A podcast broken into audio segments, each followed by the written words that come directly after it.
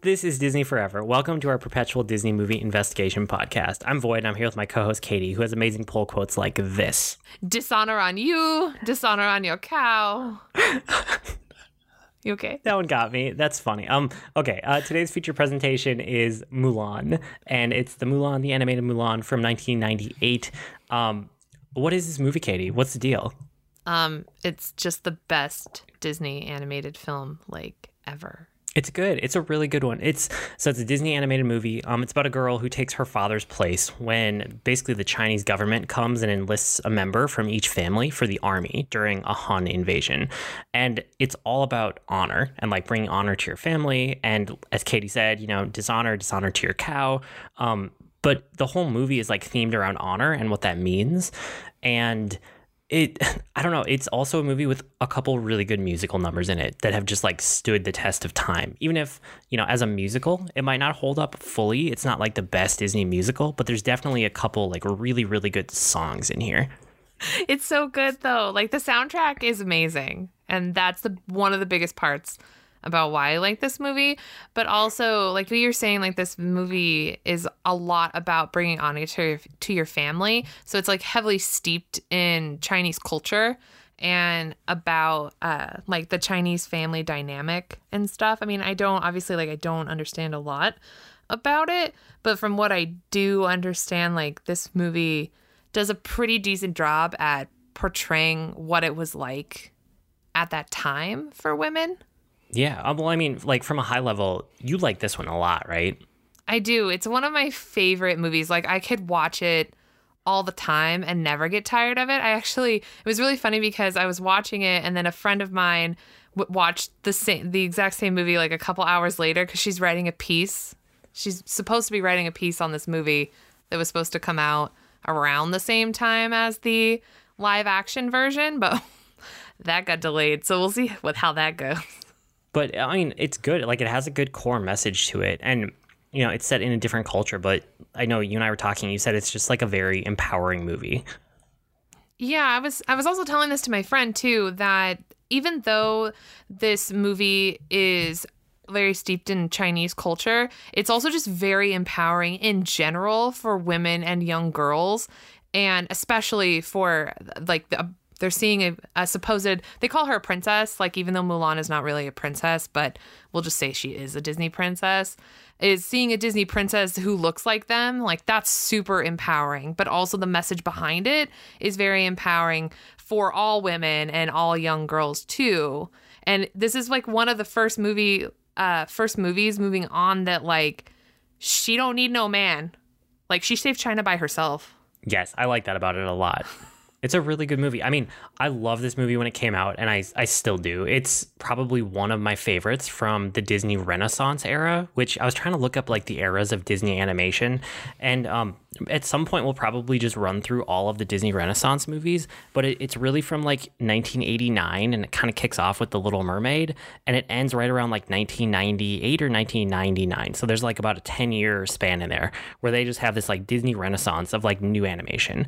Um, and so this is coming in at the tail end of it. But this is one of my favorite movies from that time span. And I just, I think it's when they were in their prime with making these like animated musicals. And you really like the, mu- the music in this one, right? I was literally listening to the soundtrack before we jumped on to record. Good. so yes. That's great. Um, so let's dive into a couple moments. I mean, there's a lot to the story, but there's definitely some scenes that stand out more than others, don't you think? Uh what it is about this movie is that they kind of portray Mulan to be this girl like everybody else. Like she is not you know super crazy beautiful she is very pretty but also she's just a normal person like she gets little brother the dog to help her do her chores she's literally trying to cheat on her matchmaker exam thing that she's doing by writing Yep. like the answers out on her arm and she's late. When she shows up she's like covered in dust and has things sticking out of her hair and she's like i'm here and they're like where have you been? And she's like i had chores. Like come on. Yeah, I I mean the scenes that stick out to me, like I really like after that scene setting stuff at the beginning um, the part where she decides to go in her father's place. And it's just like a dramatic scene. Like she cuts her hair, she takes the sword, she puts on the armor. It it's drama, but it's drama that definitely works for me. Um, and then everything that happens right after that. Like she goes to the army and um, you know, she ends up like using her mind to defeat things that like other people are held up by. So there's the the scene where she like climbs the pole to get the arrow and nobody had been able to do it, but she uses like her mental ability to do it instead of just like pure physical strength. Um, which is I don't know. It I, I like that. I like her embracing who she is and where her strengths are and um, everything that that entails. Well, I mean, what I really like is as they move through the training montage, right, which is like the best, like literally the best part of this entire movie is that that portion with the song.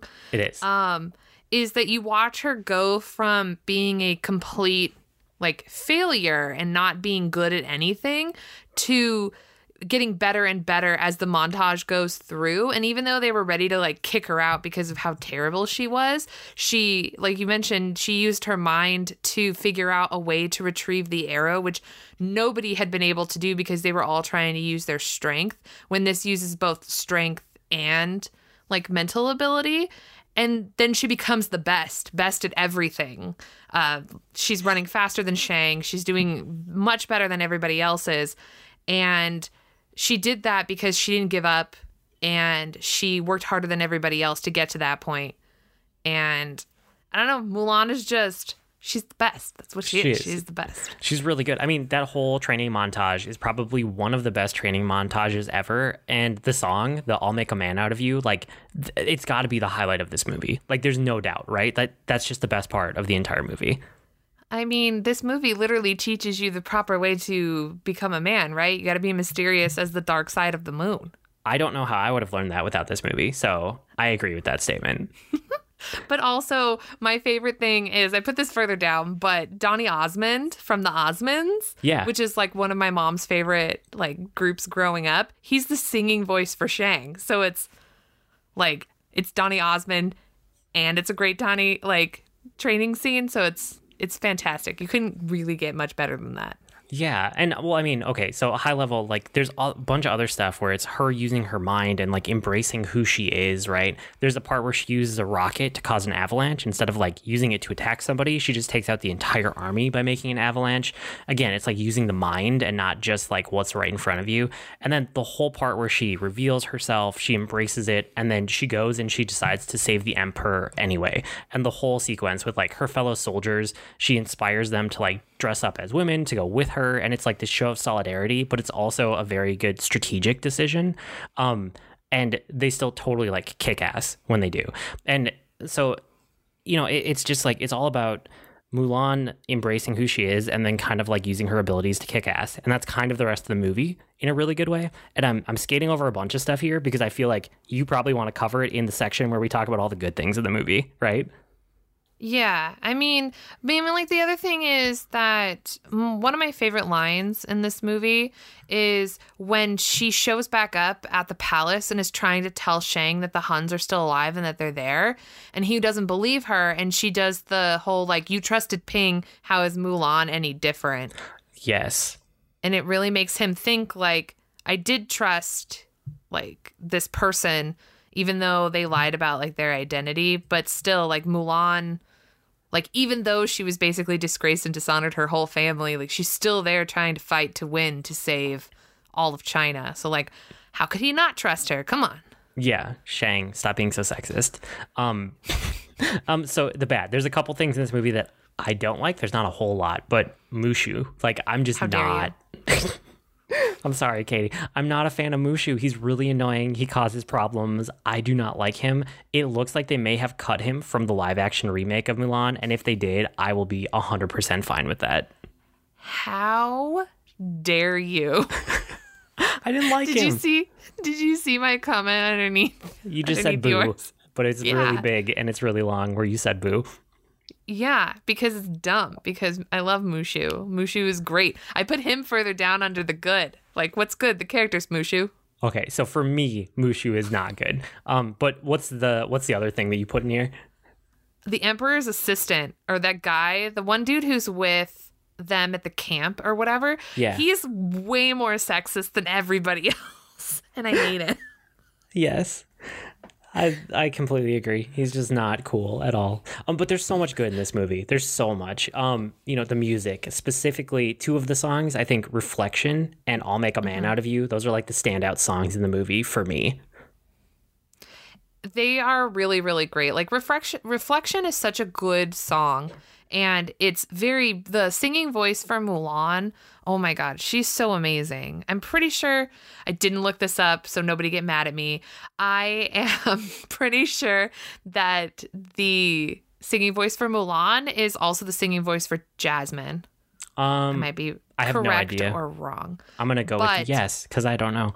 I think I think that is accurate. But it's just such a good song and like the concept behind the song because it's trying to figure out like who are you supposed to be and like the person you want to see in your reflection. So I don't know.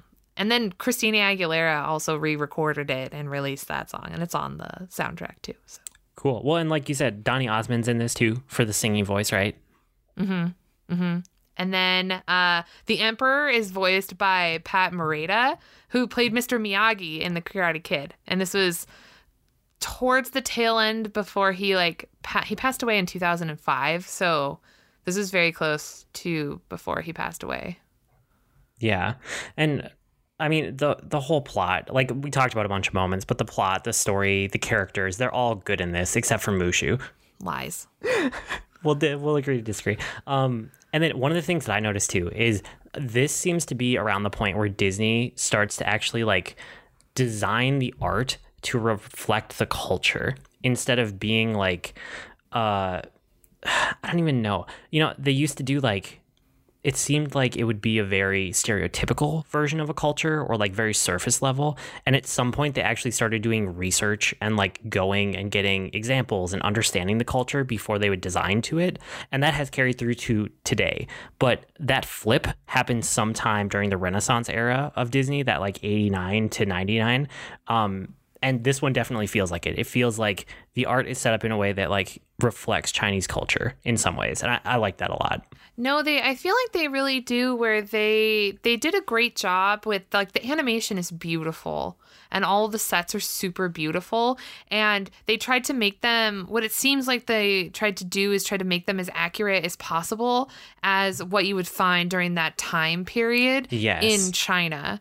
Like they actually did their research and they also like there were some like their casting for this film was not all white people, which was great.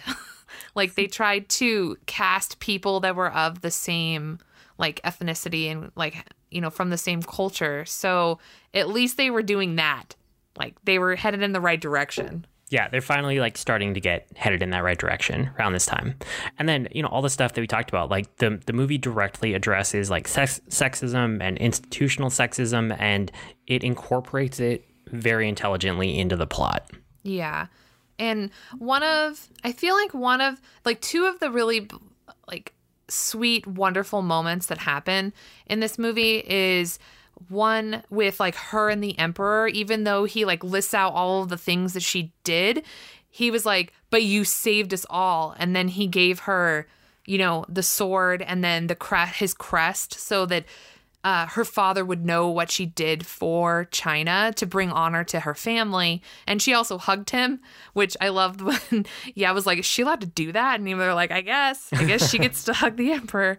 But it's honestly like one of the best moments is between her and her father because obviously, like, she felt ashamed for what happened with the matchmaker. And then he mentions the flower about how sometimes the uh, latest blooming flowers are the most beautiful. And then that um, similar thing, like the emperor says that a flower that blooms in adversity is the most beautiful. And then he tells Shang that he's like, you don't find a girl like that every time you stay, which is really funny.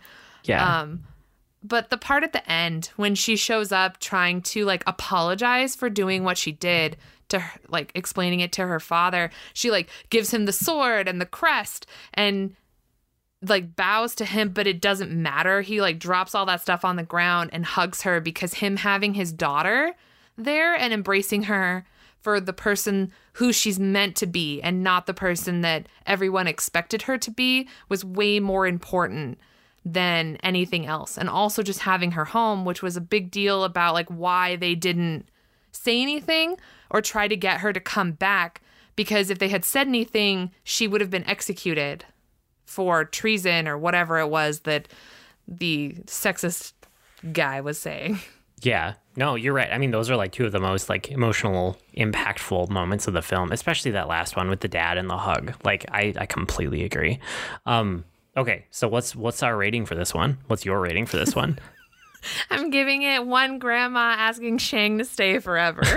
that is really cute. I will give this a mysterious moon army. I started laughing when you were writing that. I was dying. Uh, um, okay, so if you guys want to watch along, what's coming up next? We're gonna do Mulan II, so that you can do that if you want, or you don't have to. It's supposed to be one of the worst uh, follow up, like animated sequels to an actual good animated Disney movie. I don't know what to expect. It's from 2004. We will all discover this together. Um, and then it was Katie's turn to metaphorically throw a dart at a dartboard and pick one from the back catalog. We are going to do The Cat from Outer Space from 1978, and we have no idea what that's about, but we will discover that as we as we move forward, and we'll report back, and you guys can be here with us. Um, around the network. Don't forget, we have podcasts, we have streamers, we have the Geekery blog. You can get all of that at geekgeekmedia.com or go to geekgeekmedia.com slash subscribe to get it sent right to you. And then we always do a little bit of light weekly geekery here um, because both of us have other podcasts where we dive in deep on our geekery. But Katie, what have you been up to this week? Um, I bought a new album. Well, I bought several new albums, uh, K-pop albums, but NCT 127 uh, released their newest comeback album, which was actually like super super great. And they've been releasing a lot of videos. I think a lot of K-pop people have been releasing a lot of extra content because they can't do any concerts, so they've been releasing a lot of like extra videos that they've been doing, and then also doing a lot of like live streams to spend time with their fans since they can't physically see them right now. So it's been overwhelming a little bit with like how much content there is out there now in the K-pop world. So I mean, it's been fun. I love it. So That's good. As long as you're having fun. I am. I'm enjoying it and I'm have lots of albums to listen to too. Um and then I read a whole book in like seven hours, which was probably not the best way to go about this. But Chelsea and I were trying to do a book for tea time. So we read uh, One of Us is Next by Karen McManus. And it's the sequel to uh, One of Us is Lying. And those, the books are sort of, the first book was kind of this like Breakfast Club style Saturday like detention thing, but with murder and then this one is sort of like a follow up to that, but with like some of the same characters, but like different characters that were the main three in the film, but it sort of followed along the same lines without the like Breakfast Club part, but definitely had the murder part. But we recorded an episode about it, so you can listen to us talk about it Cool. on Tea Time with Katie and Chelsea. That's awesome. Um, I I finished up um, one the Fire Emblem playthrough that I was working through. So I finished my Blue Lion route, which again, there's like multiple routes through the game, and they all have like completely different stories, even though it's the same characters and like hypothetically the same timeline, but it's not at all because things go wildly different directions. So I liked the Blue Lions route, but I really liked the first one that I did, the Black Eagles. And it's one of those games where I liked it a lot. I need a break from it, but I might go back and do the third and maybe even the fourth route in it. So we'll see what happens later. Um, and then I've been trying to read more too lately. So I actually I'm in the middle of a book. I'm uh, probably 75% of the way done with it, but I'm reading um, Bob Iger's. It's not his like whole biography, but it's like about his time at Disney and his time. It's kind of about his career. Um, and it's called The Ride of a Lifetime Lessons Learned from 15 Years as the CEO of the Walt Disney Company. And it's really interesting to listen to from like a Disney perspective, but also as like um, a, a, leader at my company. You know, like I'm a manager now, like I'm director level. And so some of the things that he mentions become very relevant to me. And it's just interesting to hear it from somebody who's been around a lot longer and has a lot of experience and to just kind of like see how his career went and what happened at Disney and his whole perspective on everything that happened during his tenure at Disney. It's, it's a really cool book and it's not a super long read either. Um, so I would recommend that one a lot. Have you checked that out at all, Katie? Um, no, I probably should though because uh, Bob Iger uh, came into the role of CEO of the Walt Disney Company really close to when I started working there, or like I started working there just after he became in charge. Yeah, I think you would find it really interesting then. Because it, it's not like a dry biography or anything. It's really, it's mostly around Disney and some of the context like leading up to Disney acquiring different companies too. Um, but yeah, it was, it was really cool. I liked it a lot. I mean, it would be interesting to hear his perspective on the cleanup he had to do after Michael Eisner because he came in after like California Adventure was completely botched and that was like part of the things that he had to fix. And because the company was also sort of falling apart under the guidance of Michael Eisner. So yeah, it would be interesting to see what he has to say. It talks all about that. It's really, really cool. Um, yeah, that's probably it for this week. You guys can find us all over the internet. Our email address is disneyforeverpodcast at gmail.com or reach us on Twitter at disneyeverpod. And you can also talk to us in real time, especially if you're finding yourself wanting to talk to more people who are super active all the time. That would be us on the Geek to Geek Media Network over on our Slack workspace and on our Discord server. And we'll include invite links for those on our website. Yes, uh, I blog at agreenmushroom.com, and you can find me at grnmushroom. That's green mushroom without the e's on Twitter. I'm also on the Geek to Geek podcast with BJ Keaton. And I am super, extra super active over on Twitter and Instagram. And you can find me uh, using the handle at Lady Catherine P. I post about cats, K pop, and coffee and other stuff. And I'm also the co host on Tea Time with Katie and Chelsea, and also a new podcast that Chelsea and I started called You Can't Stop Me Loving K pop. Awesome. Uh, this has been Disney Forever with Katie and Void. We'll be back next week as long as Disney keeps making content. That can't be forever, right?